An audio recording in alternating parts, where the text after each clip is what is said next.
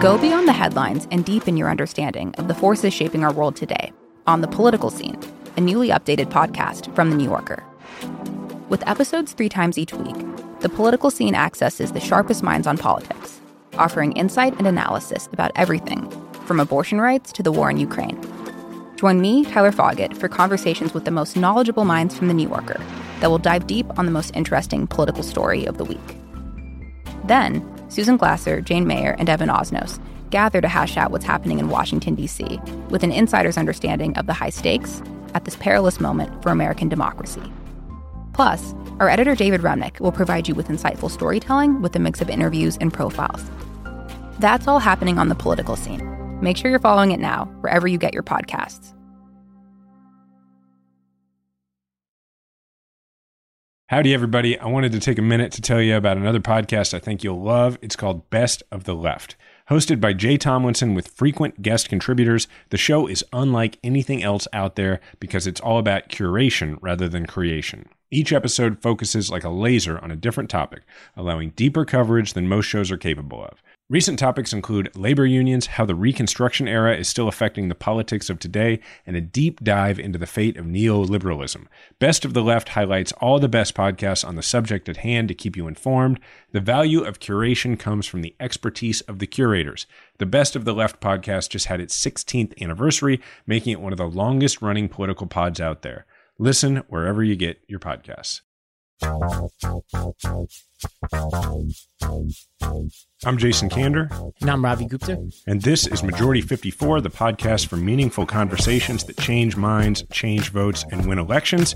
Uh, before we get into this episode, I just want to let Kansas City listeners know uh, that you should hang on through the whole episode because at the end, we're going to give you some information about uh, where you can hang out with Ravi and I in Kansas City this weekend. All right, now, today, we're well, going to talk Jason, about. I want to save you from our, our teacher in the audience. I think it would be hang out with Ravi and me, right? Because you hang out with me. Ah, yeah. dang it. Yeah. Yeah, she was going to underline that, that in in. red and send We're it in again. Thank in. you. All right. My okay. favorite All right. All right. Today, we're going to talk about how to talk about the midterms. On today's show, we're talking to Anat Shenker Osorio, a social science researcher and political messaging expert. Anat helps candidates and activists around the world win progressive causes by saying what they're for. Even better, she can tell you exactly why some messages succeed and others fail because she knows what moves people to take action. She is also the host of her own podcast, Words to Win By, which charts how messaging has won progressive victories around the world. We're going to chat with Anat about how to respond to arguments you're likely to hear from your conservative friends and relatives. Anat, thank you very much for joining us. Thank you for having me. Absolutely. Absolutely. All right. Now, let's just start here. In your own words, I just said all that fancy stuff. Uh, but in your own words, can you just describe for us exactly what it is that you do? What I do is I look really deeply and closely at language. I look at patterns in language. That's all social science is. It's just pattern recognition in order to first create a diagnosis around phrases, ideas, often metaphors that are effective to convey what we want and move people to action, and ones that are not so effective. And what I found was that all of the biases and heuristics that make it difficult for us to change the habits of our target populations, our voters, are just as present in progressive advocates because we're also just people with human brains. And so then I started doing longer term engagements, which is where I end up now, which is doing a bunch of research, figuring out this would be more effective, this is less effective, and then actually helping campaigns implement that through ads, through memes, through branding, through events, through really shifting not just what you say in a door to door canvas script if you're going door to door because COVID, um, but also what kind of an event you even choose to do and how you frame it. All right. Well, I was a political science major, but I've always found the science part of that laughable. But you're an actual political scientist. And the reason that we asked you to be here is because, you know, often we listen to voicemails from, uh, from people who listen to the show and we try and help them out. But now we've like brought in backup. You're like the cavalry, you're here and you're going to give your expert opinion on how to handle a bunch of these really sticky issues. Uh, so thank you for doing that. We're going to get into these voicemails now. Let's start with the listener who has a question about voters and education. Hi, guys. Um, my name's Dan, and I live in El Cerrito, California. Uh, love the show.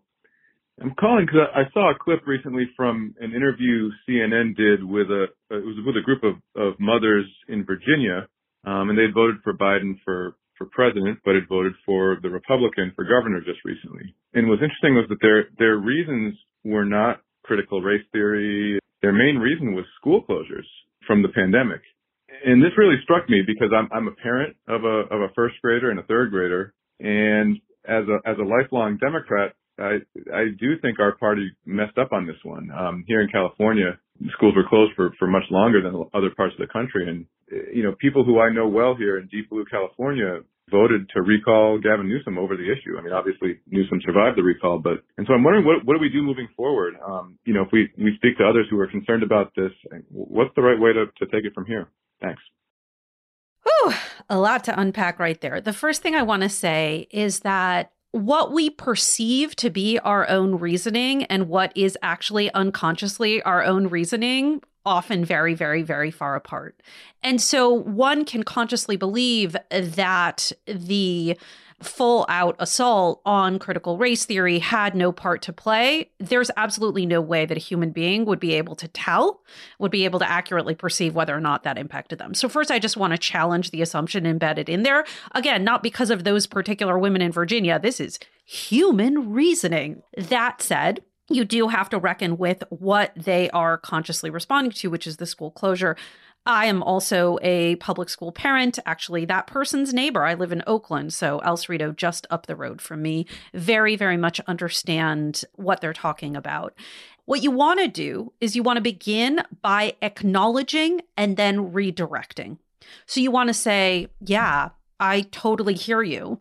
I'm a public school parent myself, and figuring out what to do in this pandemic, it's been awful. It's been awful for all of us, especially those of us who are trying to make ends meet, work a job, and figure out what to do with our kids.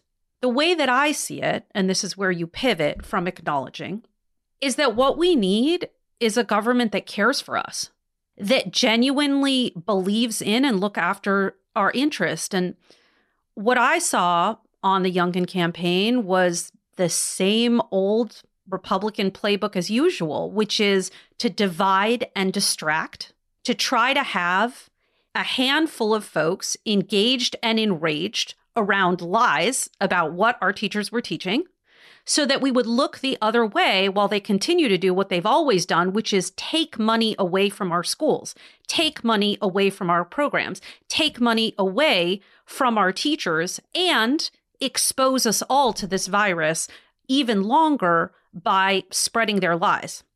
And so it seems to me like if we want all of our kids to have the kind of public school education that we would want for our own, what we need to do is join together and demand an accurate, honest curriculum and demand the resources that would allow us to have what we need to get and stay well so we can finally move past this pandemic and be able to focus on what we want, which is raising our kids in a great environment. I think like one thing I want to do is is take what you said about, you know, not you know, we don't want to like say to people that this problem that you're describing is not a problem for you, right? And for me, I think what was interesting is that this is a parent from California, but he's talking about Virginia, right? And I think in Virginia, the CRT debate is is so commingled with the school closures debates. But as a Democrat, I get concerned when I see it not like the school closure issue resonating with voters, not just in Virginia, but in Chicago and in New York City. And I just did some reporting for a different podcast I do called Lost Debate, where I interviewed various stakeholders in San Francisco, including the school board chair who's under recall and parents who are upset over San Francisco dragging its feet on school closures. And these are all liberals that I interviewed. And what was clear to me after that was there was no right wing boogeyman in that situation. It was a irresponsible school board that wasn't focused on opening schools up. There was massive learning loss. Uh, they kept spending time on the wrong things and didn't get the schools open in any way fast enough for you know the kids and parents and. Uh, it wasn't tied to staff shortages. It wasn't at a time period when that was a major issue. And I get a little concerned when Democrats kind of like move past that too quickly and, and don't revisit some of the policies that we've been pushing because it seems like they've had some massively negative consequences for for kids in particular and parents. Yeah, and this is true across issues. The acknowledge and redirect structure is really, really important because otherwise, what you're saying to people in essence is, I'm an alien who does who does not see the world in the way that you see it and I am coming from a completely different plane of existence. And so whatever you're going to say subsequent to that is going to be rejected before it exits your mouth because it's sort of like you don't even you know, you don't even know what you're talking about. You're sort of functioning on a different wavelength than I am and you can't have a conversation with anybody like that. I think it's important just to point out for listeners like as I think about the acknowledge and redirect strategy, um, there's a couple things that I hear you doing. One is I hear you very carefully not using the word but or however or anything like that. Like, in fact, I think you said the way I see it is like you started a new sentence and said the way I see it we, at a place where it naturally, like, it's like you acknowledge, I'm acknowledging your anger, I'm acknowledging, I'm validating it. And I think a, a, a lot of people's instinct was, was then to just say, but and instead, you just full stop and say, the way I see it, so that they don't know that what you're about to introduce might be counter to the emotional feeling they just got from you acknowledging and validating their anger. I think that's really important. Uh, and I also hear you wisely not trying to convince them not to be angry about the situation at all. Like, you're not, the way I see it, and then trying to stealthily get them not mad about the thing they're mad about. You're trying to introduce for them something else that is uh, more causal, more underlying for them to be mad about instead. It's both that, absolutely, and it's to pivot straight to, so let's fix it. Right. Not saying that word, that phrase, but basically, here's what you're feeling. I hear you. You're feeling this. And the solution to that would be to do this. If instead of focusing on that solution, we let anyone veer us off our course by getting distracted by anything else, we're going to move away from that solution. And that's what you want, and that's what I want. So let's go get that solution. Jason, our teams are playing this week, and as they say here in Little Italy, they're they're going to be taking it to the mattresses, uh, and that's why I'm really excited about Helix Sleep because they've taken us to a different kind of mattress. I thought it was go to the mattresses. Go to the mattresses. What were we? It doesn't matter. Let's keep going. It's it's all right. Helix yeah. Sleep has a quiz that takes just two minutes to complete and matches your body type and sleep preferences to the perfect mattress for you. Why would you buy a mattress made for somebody else? With Helix, you're getting a mattress that you know will be perfect for the way you sleep. Everybody's unique, and Helix knows that, so they have several different mattress models to choose from. So whether you want to take it to the mattresses or go to the it's mattresses, going to, you're correct. Whatever, yeah, whether whether to. you're right yeah. or wrong, what kind Helix of is there Don for you. I? I? know, right? Yeah. Come on. All right, Ravi and I both have Helix mattresses. We both took the quiz. We both love our Midnight Luxe mattress. We're not just pushing this product; we're fans of it. Yeah, and go to helixsleep.com slash majority54. Take their two minute sleep quiz, and they'll match you to a customized mattress that will give you the best sleep of your life. Helix is offering up to $200 off all mattress orders and two free pillows for our listeners at helixsleep.com slash majority54. That's helixsleep.com slash majority54 for up to $200 off and two free pillows. I'm back on the Babbel train. I've put down my Italian and I picked up Spanish. I think it's practical of me to start learning the language of this country, Costa Rica, that I've been going in and out of for the past year. And so, sadly, I won't be attempting any Italian for a while on here, but in future weeks, I hope to come on and have something coherent to say in Spanish. Uh, Babbel's 15 minute lessons, they make it the perfect way to learn a new language on the go. Other language learning apps use AI for their lesson plans, but Babbel lessons were created by over 100 language experts. Their teaching method has been scientifically proven to be effective, and with Babbel you can choose from 14 different languages including Spanish, French, Italian, and German. It says here that it's possible that even a Bills fan can learn it. Plus Babbel's speech recognition technology helps you to improve your pronunciation and accent. There are so many ways to learn with Babbel. In addition to lessons, you can access podcasts, games, videos, stories, and even live classes classes. Plus, it comes with a 20-day money-back guarantee. So start your new language learning journey today with Babbel. So right now, when you purchase a three-month Babbel subscription, you'll get an additional three months for free. That's six months for the price of three. Just go to babbel.com and use the promo code majority54. That's B-A-B-B-E-L dot com, code majority54. Babbel, language for life.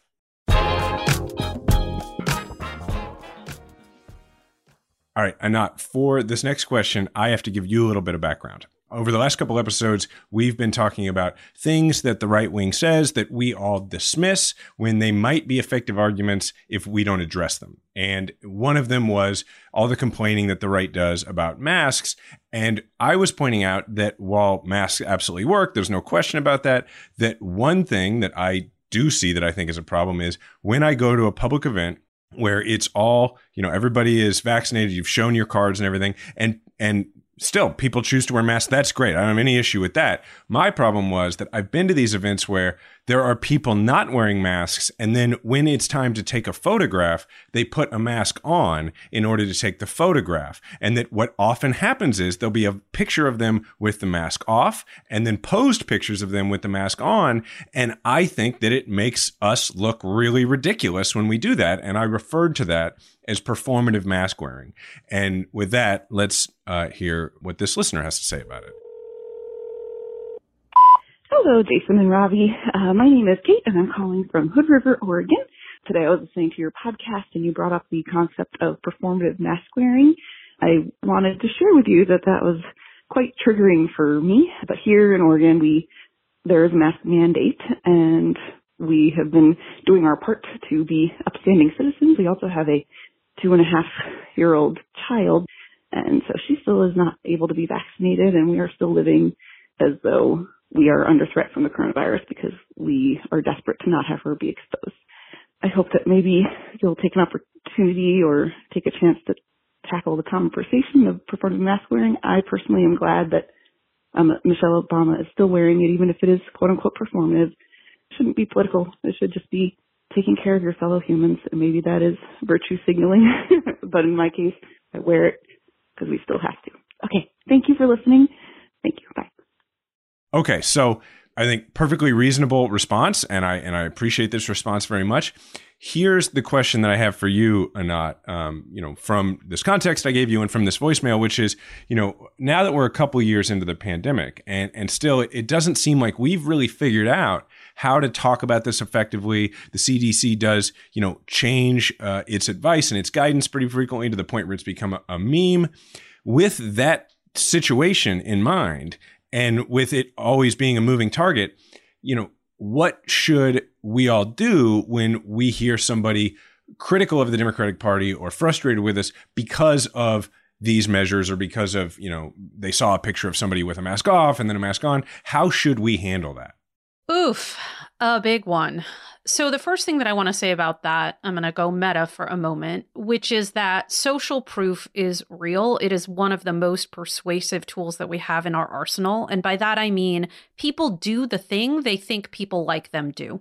And so we know through experimentation, for example, that talking about vaccine hesitancy increases vaccine hesitancy talking about XYZ demographic doesn't vote, they don't really turn out in the midterms, their low propensity, etc., actually decreases voting participation. Uh, uh, also, can I add one, which is talking about how hard it is to like how hard the Republicans have made it to vote in a particular place causes people to say it's too hard. I'm not going to go vote. Yes. So, talking about people's resistance to masks actually engenders more resistance to masks because it creates a kind of social approval for that behavior. And it's not only social approval within a certain identity category, it actually becomes sort of a admirably, and by admirably, I don't mean I admire it because I don't, but it becomes within a certain circle an admirable form of social resistance, an essential sort of FU to the man that is causing you to do this. It is no different to any form of rebellion in which people engage when they feel like, look at me. And, and ironically, I would call that performative, right? We want to throw around that word some more. So what I would say is that notwithstanding the ping ponging, vacillating CDC guidance, which is just I mean, what do you even say about that? Like, I don't have a magical answer for that because a message isn't a time machine. It can't revive the dead. Like, I can't go back in time and be like, why did you do all this? And why did you say all this? That was not cool. And it definitely has created this era of sort of you don't know what to trust, you don't know what to believe, you don't know what to think, you don't know what is right, which is not ideal. What I would say is that you need to know your audience. If you're talking to someone who is hesitant themselves or who is upset themselves or who is, you know, not into it themselves, then what you want to say is, yeah, I hear you. Mask is effing annoying. I don't like having to wear mine. I mean, who does, honestly?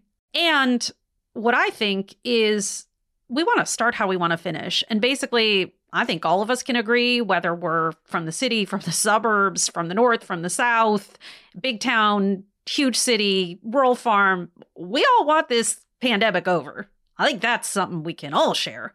And what we know from all the studies that we've seen, what we know from all of the research that's been done, what we know from the places where they actually have contained this and gotten it under control is that we got to take the power into our own hands. We got to be in charge of what we're doing with our own bodies. Notice this isn't a message that I would give to a progressive person. I want to be clear about that. And I don't know what people are doing. I don't know what people have. I don't know what they don't have. I don't know how often they wash their hands. I don't know what's going on in other people's houses and how clean they are. And so, what I choose to do, the way that I choose to protect myself and the way that I choose to protect my kids is by having as much control as I possibly can over my own environment by taking the power into my own hands to make sure that I don't get sick and basically looking for every single tool that I can find at my disposal. And that means vaccines, that means boosting, and that means masks because I choose what happens to me. And that's how I protect myself. Well, I guess the other thing I would add, and you could tell me if this is crazy, is that sometimes I feel like there are opportunities to establish greater credibility by just giving the person you're talking to a win. Right? Like like if you if you figure if they're complaining about mask mandates, I think you can evaluate how greatly is how likely is this to really affect their vote? Because it's such a messy issue like they're not exactly sure who to blame or whatever. Like is it possible to just be like like the first part of what you said like yeah that has not been handled well. Like it is not clear. I got to hand it to you. It's not one of my favorite things that my side has done. And like, you know, if I guess to me, that's what I do sometimes because it's like, if I've evaluated that like they're irritated about this, but it ain't going to swing their vote, well, then I'll just be like, yeah, yeah, we took a, we, I, I'll take an L on one in order to have a greater chance to persuade them the next time. Yeah, I'm with you on that. I think like that's how I felt about the school stuff, which is like, I think that we went, we, we kept them closed for too long and in hindsight, we shouldn't have. And you can see people learning from that. The reason why Lightfoot and Eric Adams, for instance, uh, kind of pushed back, uh, and even San Francisco is better today than they were a year ago, is because people learn. And that's all you could ask from your politicians. I think there's also something underlying this, though, which is I think there are two things going on with some of the things like masks. One is I think there's a general sense of the electorate that there isn't a litmus test being used by public officials and when they're going to roll back some of these things. And I don't think that's being communicated really effectively. And I think this is particularly worrisome to people who spend a lot of time in environments where they have to wear those masks, whether it's in, you know, their kids being in school or they work in a certain place where um, they have to wear them all the time. And I think people want to get a sense of what the test is going to be to roll those back. And I think some people don't try, like, they think that Democrats are kind of safetyists who just want to, you know, like we don't want any risk anymore. And that there's a new test basically that if there's any death anywhere, if we roll these things back, then it, we're going to keep these things in perpetuity. And I think that's something we probably just need to address. So I think two different things. I think the first is that with respect to how schools, in particular, in public schools, I mean specifically, handle this, I think that we would be remiss not to know that there is a systematic difference in how white parents, in how well resourced parents of every race respond to school closures, and how parents of color, especially lower income parents, especially parents who are in households with high degrees of comorbidity, respond. That's my feeling about the policy that it's all too simplistic to look at it in this way. My answer about the message with respect to what you both said about, you know, to quote you, Jason, taking the L, that can't be answered, in my opinion, in the abstract. Right. And the theory of change that I operate under, and I think it's really important to be transparent about one's theory of change, that is all too often what Democratic consultants refuse to be. And so it's sort of like, what are you saying? When you say XYZ is the winning message, how are you measuring winning? What mm-hmm. is your expectation? What how are you measuring the performance of that message? And all too often the way that folks are measuring the performance of the winning message is as if the message's job were to run for homecoming queen. And they say it was the most popular. People mm-hmm. liked it the best. And i'm like well congratulations. When that message runs for homecoming queen that's going to be really awesome but the purpose of the message is not to say the thing that is already popular. It is to alter people's perceptions and it is to alter their behavior. And so when you're trying to decide, am I going to take the L here? Am I going to concede on this one? Which very well can be a smart thing to do. I'm not saying it isn't. I'm saying that has to be considered inside of a larger conversation in which your job is to engage your base to move them beyond agreement to repetition. Because if you don't have the choir singing, the congregation's not going to hear the joyful noise, and persuade the middle. And in understanding how you persuade that middle, one of the most important things to know is that folks who are ideologically not entrenched, so not the left, not the right, but swing in between on issues and maybe even swing in between in terms of their party affiliation and vote choice, which is far more rare. It's much more common to be persuadable on issues, far less common to be persuadable on ideology because partisanship is a hell of a drug. People who are persuadable on issues, what we see of them is that they hold multiple contradictory views on the exact same topic and they don't want you to point that out to them. So they're capable both of believing that we shouldn't have had masks this long, schools shouldn't have been closed, you know, this shouldn't have happened, that shouldn't have happened, it was terrible, and the pandemic is really, really serious and they're terrified. And what about their kids and what about their neighbors? And they can think both of those things sort of on and off. And so it's really a question, genuinely, we've seen it in experimentation of what they hear repeated most frequently, because that becomes how the world works and common sense mm. and what is true. But if you look at public opinion about BLM, Black Lives Matter, and protest and policing, right around the summer of 2020, with the reemergence of the uprising and folks marching and protesting, not just across this country, but around the globe, opinion swung wildly in favor of BLM in a really short order hmm. because social proof is real. People turn on their local news and they're like, huh, people who look sort of like me seem to be out in the street and they all seem to be sort of sharing this view. Once that goes away, and instead they turn on the local news and they see a bunch of screaming, irate parents going back to Virginia First Caller in Loudoun County, seeming to be very upset about this thing that, in point of fact, they don't even really understand what it is, then they're like, huh, I guess that's what people like me think. And so opinion changes based on what is repeated over and over. In bringing it back to the, the first point you made, you know, I totally agree with you that, you know, families on the lower income side of the scale have higher risk factors when it comes to COVID, but they also have higher risk factors when it comes to the closures themselves, right? Like you look at the half year of learning loss that kids have on average, it's higher for Black and Latino families. Somewhere on the estimated of about a million kids who functionally dropped out of school altogether during this pandemic. And for me, and I think about this when it comes to like the BLM example that you gave because it dovetails with messaging, is I think that we're out of step with the average person. And I think when I go when we go back to that first caller, I think that the right wing is successful not just because they're they're good at inventing fake controversies, but because we let certain controversies go unaddressed, uh, and or we dig in our heels for sometimes for the wrong reasons, and that's where I think when when Jason was talking about taking the L, I, I start especially when it comes to COVID given how much things shift and i think the, the need for humility on behalf of our party has never been higher. I think like the need to take l's is as high as it's ever been and we should be faster to do it because i think that in a way is related to messaging. I think when people see that humility and they're like look we were wrong and this is why we were wrong versus you know like i think one of the things that was frustrating around the, the, the cdc's guidance is often they're changing things and they're acting as if it's fully sound. I think what they could have said more forcefully earlier, they eventually got around to it on this newest change in guidance was, look, we're we're at the point in our economy where there will be significant hardship if we keep this 10 day period of isolation, right?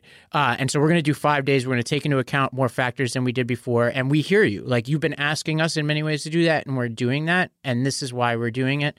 I don't know. I think I would love to see more of that because I think people are asking for that. Well, maybe it's not then like the way I put it. Maybe it's not take the L. Maybe it's like just eh, going to your point, Anat, about repetition. Maybe it's repeating over and over again that hey, we're we're working with the latest data we have. you know what I mean? Like maybe it's that kind of thing. Like acknowledging reality to get to your point about acknowledging, but then you know the redirect is just the repetition of we're trying to work with the with the information as it is, and then we have to actually do that what I would add from the vantage point of the voter, from the vantage point of the people that we need to, as I like to describe it, return out, right? The people who newly surged in 18 and 20, who we need coming back in 22. I think an incredible point to make and it's it's being illustrated right now this week with the new website where you can go and you can order the four at-home tests, right? I think a message that says, and I'm making this up on the fly, so it will need to be copy edited with that caveat, will say, most of us, no matter what we look like, where we come from, believe that we pull through hard times by pulling together. And that's why we turned out in record numbers to vote for new leaders who would look out for our families and deliver what we need. We've been through, and we continue to go through, an incredibly hard time in which even the greatest experts are unsure sometimes from one day to the next. But, and I'm saying but deliberately, what we have now is a government that listens to us.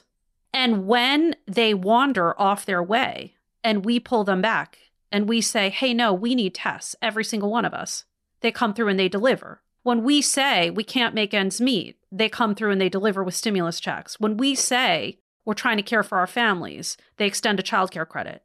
Is it enough? No, of course not because every step on the road toward progress in our country's history has always been met with significant backlash on the part of a wealthy and powerful few who want to block everything that our families need by keeping us divided. What we need to do is harness our power just as we did in 2018 and 20 and come back again to have more leaders who govern in our interest, who listen to our concerns and who change course so we can all get where we need to go. It's fun watching you uh, do it like on the fly because it reminds me of like you know when you go to a restaurant and like they they make the food in front of you. Like it's more it's like it's more exciting. Ravi, I don't know if you noticed this. Um, you and I a couple days ago we we guested on uh, the MeidasTouch podcast, and it was I had the most like hilarious podcasting moment where I noticed on the Zoom he was drinking it. I saw it too. I almost interrupted the conversation over it, but I felt like it would be inappropriate. We're only allowed to interrupt our serious conversations with discussions of AG1. But, you know, AG1 is a small micro habit with big benefits, Jason. It's one thing you could do every single day to take care of yourself or do it twice like me. Your subscription comes with a year's supply of vitamin D, which is so important to add in these winter months when we don't get as much sunlight. Right now, it's time to reclaim your health and arm your immune system with convenient daily nutrition, especially heading into the flu and cold season. It's just one scoop in a cup of water every day, That's it. No need for a million different pills and supplements to look out for your health.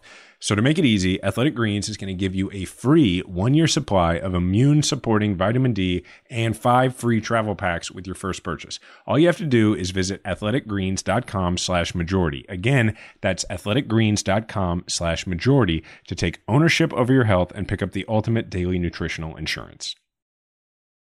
I make no secret of the importance that therapy has played in my life, and uh, you know the opportunity to talk about this sponsor, BetterHelp, on a regular basis. Uh, I think it's a great opportunity because it's our our chance to encourage our listeners to make sure that they're taking care of their mental health. BetterHelp will assess your needs and match you with your own licensed professional therapist. And you can connect in a safe and private online environment. It's convenient. You could start communicating in under 48 hours, and it's not a crisis line. It's not self help. It's professional counseling done securely online. You could send a message to your counselor anytime, and you get timely and thoughtful responses. Plus, you can schedule weekly video or phone sessions. So I want you to start living a happier life today. And as a listener, you'll get 10% off your first month by visiting our sponsor at betterhelp.com slash M54. Join over 1 million people who have taken charge of their mental health. Again, that's betterhelp, H-E-L-P dot com slash M54. All right, now for the next one, a really easy topic: uh, Roe v. Wade. Um, so, so uh, in June, we're likely to have the court strike down or severely gut Roe v. Wade and abortion access for women across the U.S. The obvious question here is how do, how do we talk about this issue? You've been asked that a lot, I'm sure. So, two things I want you to think about is will we be speaking about it differently, or should we be, if the Supreme Court does end up getting Roe, which we think they will? Like, should there be a shift in the way we talk about it? And then just sort of layered over this whole thing, and maybe it's just a follow up question I'm giving you now, which is I think a lot of Democrats feel like this is a losing issue for them. And I'm I'm hoping that you feel differently. And if so, like how does that affect framing? So there's a really complicated question. It's absolutely not a losing issue. There's absolutely no evidence of that. In fact, if anything, especially in places like you know, if you can mobilize Austin and San Antonio and Dallas and so on and the suburbs in Texas, if you can mobilize Madison and Milwaukee and so on in Wisconsin, which is my home state, then this is absolutely not just not a losing issue. This can be turned into an existential issue if Democrats know what the heck it is they're doing, which is again, engage the base in order to persuade the middle. And that's where the giant mistake has been all along on abortion, which is that abortion, like many issues, has been siloed into this corner where it's certain people's issue. And there's a handful of folks in the reproductive rights or health or the reproductive justice movement who this is what they talk about, rightly so, 24 7. But for most Democrats, for most progressives, for most people, we just sort of take it as given or we're not really worried about it. We're not really thinking about it. You know, climate is our top priority or immigrant rights is our top priority or, all of them justifiable, meaningful priorities for sure. but because reproductive rights and abortion in particular have been siloed off to be this sort of special interest, which is laughable. What that means is that not enough people are aware of what this fundamentally could mean. So, what does all that say in terms of a message? From my perspective, and I want to be clear that I used to do a bunch of message testing and work in repro in the US. I haven't done it in a while. What I have done is either participated in or just observed really, really closely and looked inside of the messaging strategy of both Argentina and Ireland, where there were relatively recent wins on completely flipping this issue in both of those cases what we can see and i would argue learn from those cases is again it's going to sound like i'm i'm uh, product placing acknowledge and redirect but acknowledge and redirect is a really important strategy in abortion. I'll demonstrate that in a second. And also making people understand how this actually is an issue for them. So how do you do that? The second thing that i said. One example and this was one of the approaches that was taken in Ireland, and it's something we've sort of started looking at in the US, is the simple sentence someone you love might need an abortion someday. It's activating loss aversion. So Many of us know all too well, again, I'm making this up on the fly. Many of us know all too well the pain of seeing a loved one struggle with a pregnancy. Could be a pregnancy you dreamed of for years and years and years that slipped away. Could be a pregnancy that you were just too sick, too broke, too scared, or just unable to carry to term. Many of us will see someone we love or even ourselves confront this struggle, and we can't know what's going to happen in the future to any of our loved ones or to ourselves. Someone you love is probably going to need an abortion someday. It's pretty common. And what are they going to do then? What will they do? Where will they go? How will they get the care that they need? We need to come together and stand up today and make noise. This is pre SCOTUS deciding and make it clear that whether and when to become a parent, this is me acknowledging and redirecting, whether and when to become a parent is an incredibly fraught and complicated decision that's really personal to every single one of us. And we don't make choices and set decisions for other people when we couldn't possibly understand what's going on in their situation or walk in their shoes. Yeah, okay. That that works for me. I, I like it. Ravi, let's do the next one. I suddenly flipped you. Amazing. well, I mean, I, I, was already in agreement with you, um, so perhaps I perhaps I was the choir, but like you got me wanting to sing. All right, so for this next one, uh, this is about mobilizing non-voters. Uh, Anat, we recently uh, had a listener on the show, a guy named Ethan, who's a business owner uh, in Pennsylvania, who you know is a Democrat. He's very much a liberal, but he's very frustrated, and he he was flat out saying like, if something doesn't change, uh, I don't see myself voting. And so this person called in uh, to lend us some advice on how to deal with somebody like Ethan. Hey guys, I love the podcast. I'm a 31 year old uh, IT manager in Minnesota, and the last episode where you guys talked to the non-voter and then the the mom who felt caught in the middle uh, was was really good.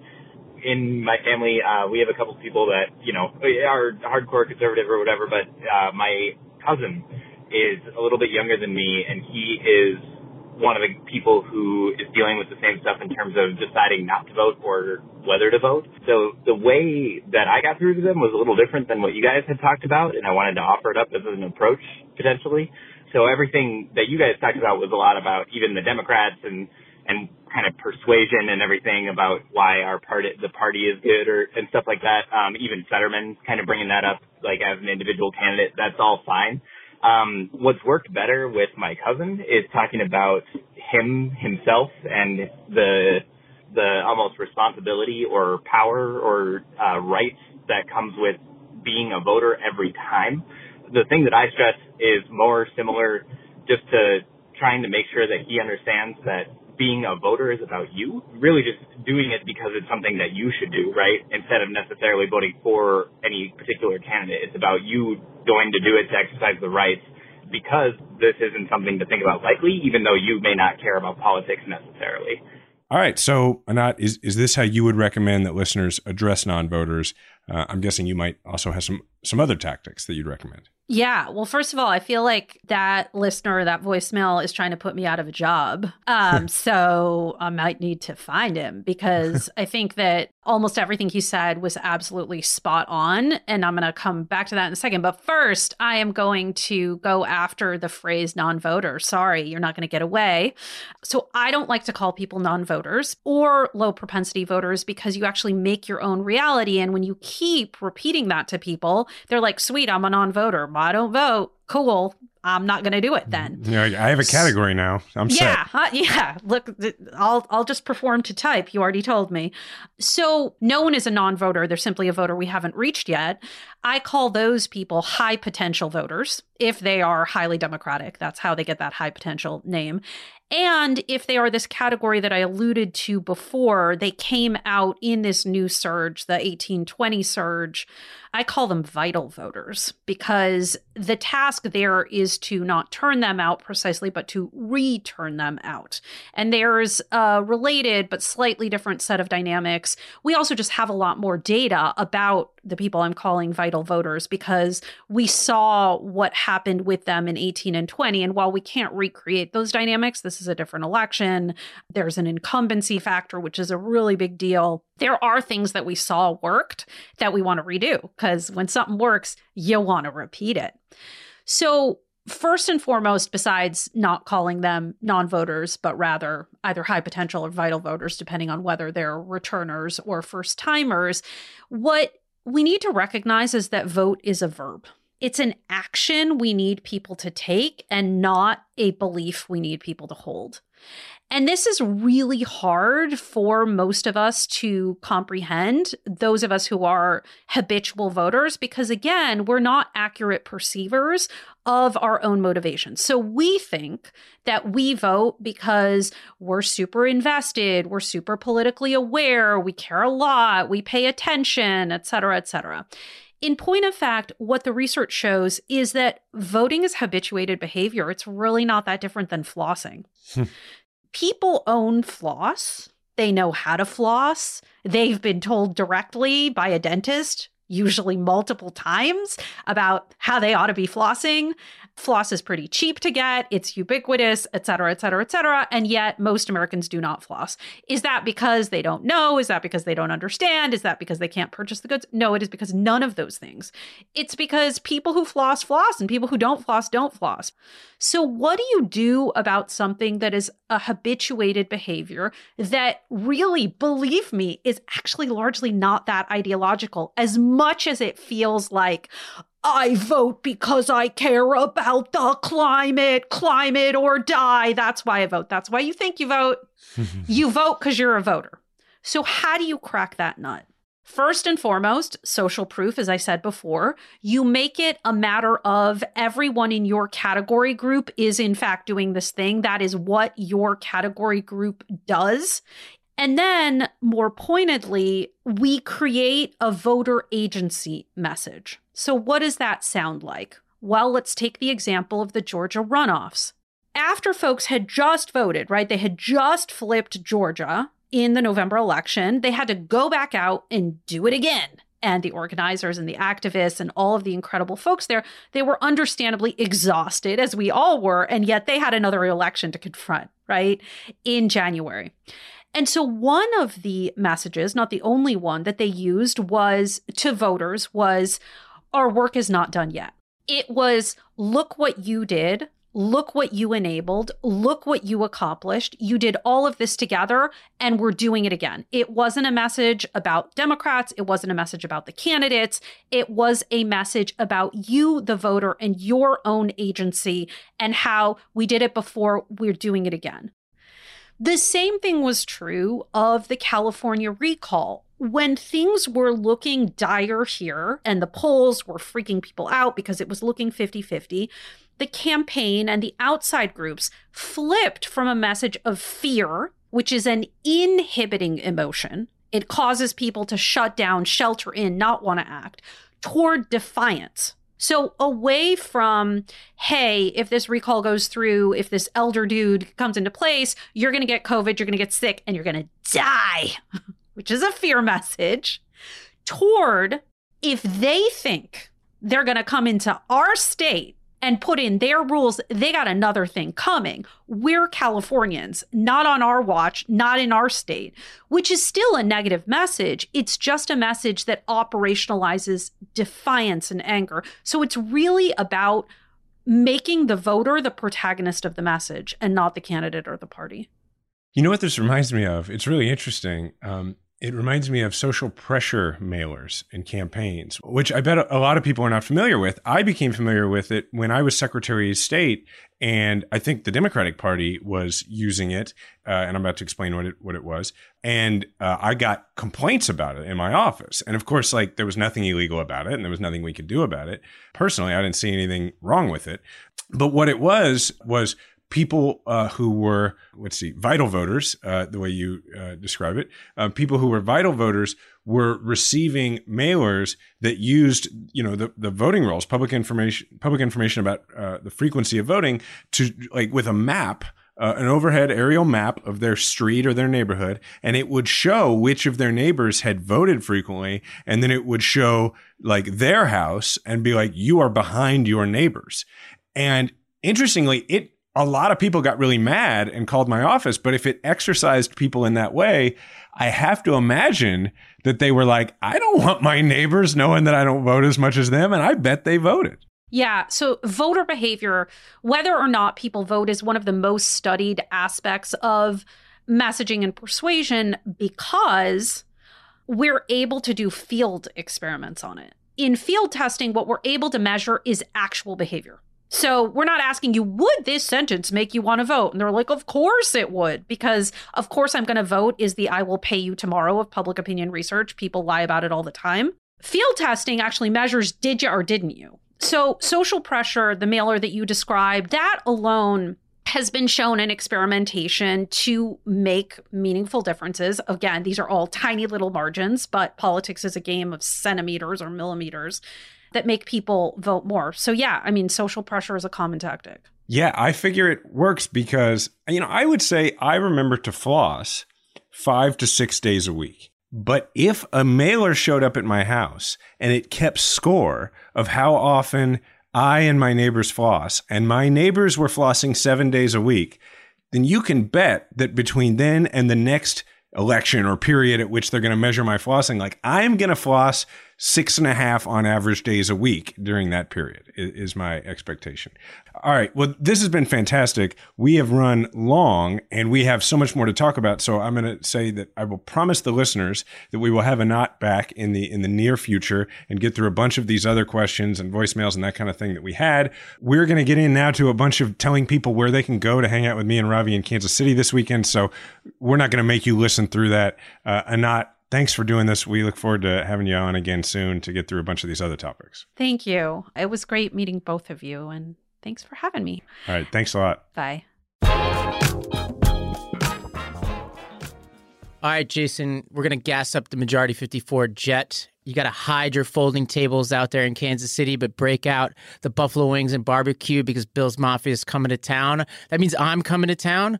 And so I'm expecting a warm welcome. We're going to be tailgating outside of Arrowhead Stadium. I think starting at 2 p.m. on Sunday, we have a sign up form uh, so if you go to either my Instagram bio or your Twitter or mine or the show notes for this episode, people can sign up uh, and come. You can bring something if you want. You can bring other people if you want. Uh, I'm especially asking the Buffalo Bills fans out there, all two of you uh, listening to this episode, to come uh, and show your colors because I don't want to be the only one by myself rooting for the Bills. yeah, I love, by the way, that the opening to that, I could tell that you wrote that ahead of time. Yeah. Like yeah, that was I love I love the commitment. I, am telling you, I was telling you this before we recorded that I have not done my job today. Just thinking about and planning this this tailgate, and we have a a uh, really awesome series of listeners who are helping us organize this, and I'll shout them out next week uh, when we talk about the Bills' victory. but uh, it's you know I've been distracted to the point of just zero productivity well, uh, over this whole. You thing. have done a fantastic job, and I will remind you on the record here uh, that on the record last week you were like, "I'm going to pay for it," um, and I just want you to know that I have found a great deal on barbecue. It's going to be fantastic, award winning barbecue, but it happens to be a friend of mine. And man, I am saving you thousands of dollars. I'm just concerned that there were thousands of dollars to be saved over this. So I'm looking forward to seeing what this price tag is going to be. It, it won't be too bad, but it, it's people are not going to go hungry. Uh, it's going to be great. All right, we expect to see y'all there. You can go to to sign up to let us know how about. We need to know numbers so we can provide the, enough meat. Um, go to uh, Ravi's social, and my veggies. social, and veggies, of course. Ravi's social, my social. We'll probably have the link in the show notes, I assume. And uh, you know, fill out. It's like a five question little Google form and let us know. All right, uh, this was an awesome episode. Uh, we're gonna you know, keep going back to voicemails. We'll have Anat on again in the future. Leave us a voicemail 508 687 2589. 508 687 2589. I'm at Jason Kander on Instagram and Twitter. Ravi is at Ravi M. Gupta on Twitter and Instagram. Anat is at Anatosaurus, which is A N A T O S A U R U S on Twitter. And our show is at Majority 54 on Twitter. It's going to be a fantastic weekend. I'm not going to lie. I'm a little nervous about the Bills. They look really good, but I think we're going to win. Uh, hope to see a lot of y'all at the Majority 54 Bowl at Arrowhead on Sunday. Remember, we all have a platform. Make sure to use yours today. Majority 54 is a Wonder Media Network production. It's produced by Grace Lynch, Edie Allard, and Adesuwa Agbonile. Theme music provided by Kemet Coleman, and special thanks to Diana Kander. Hi, listeners. It's Robbie with a question for you. What if instead of being on the brink of disaster, we're on the cusp of a better world? For that answer, I recommend listening to the What Could Go Right podcast. Each week, Progress Network founders Zachary Karabell and executive director Emma Varvaloucas dive into the biggest news and most pressing topics of our time, from elections to climate change, and make the case for a brighter future with guests like Harvard professor Arthur C. Brooks and California State Senator Robert Hertzberg. Progress is on the way. Find out on what could go right, available wherever you get your podcasts.